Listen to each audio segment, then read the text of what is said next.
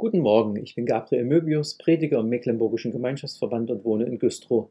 Heute ist Sonntag, der 3. September 2023.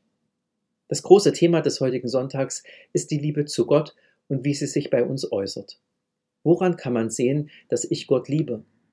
Daran, dass ich bete, regelmäßig zum Gottesdienst gehe, Geld für meine Gemeinde spende, mich nach Gottes Geboten richte? Ja, das gehört auf jeden Fall dazu. Allerdings kann ich das Ganze auch aus Pflichtgefühl tun oder weil ich denke, es gehört sich so. Dann geschieht es nicht aus Liebe zu meinem Herrn. Interessant ist, dass Jesus bei seinem Gleichnis vom Weltgericht noch etwas ganz anderes in den Blick rückt. In Matthäus 25, Vers 40 sagt er, Was ihr getan habt einem von diesen meinen geringsten Brüdern, das habt ihr mir getan. Die Liebe zu Gott, die Liebe zu Jesus Christus zeigt sich darin, dass ich die Brüder, also die Mitchristen, lieb habe, dass ich ihnen barmherzig und mitfühlend begegne. Das kann man sich am Bild des Körpers deutlich machen. Wenn ich meine Finger nicht wasche, kümmere ich mich nicht nur um die Finger nicht, sondern um mich selbst, denn sie sind ein Teil von mir. Gehöre ich durch den Glauben an Jesus Christus nun zum Leib Christi, so bin ich ein Teil von ihm und meine Mitchristen sind es ebenso. Wir hängen wie Arme, Hände und Finger an unserem Herrn. Verachte ich aber einen Mitchristen, helfe ihm nicht in seiner Not, obwohl ich es könnte, so kümmere ich mich nicht um Jesus und verachte ihn. Viele Menschen sind nur zu denen nett, die sich ihnen gegenüber freundlich verhalten oder die ihnen sympathisch sind.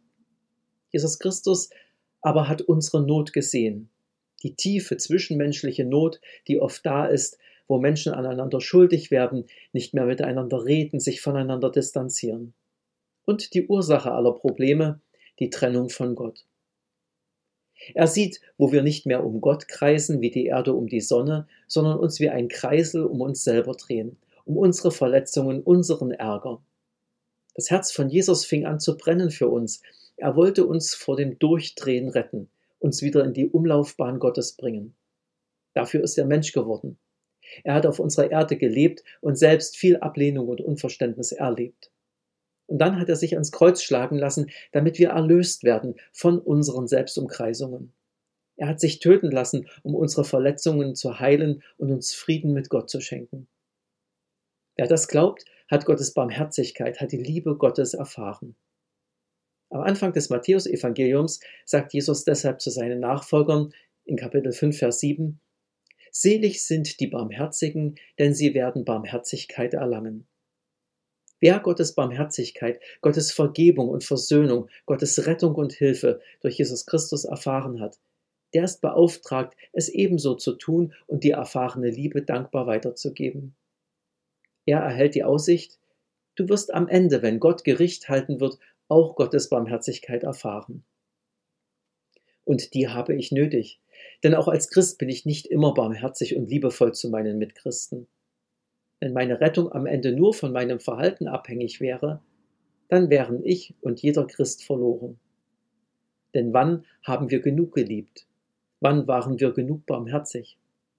Wann haben wir genug vergeben?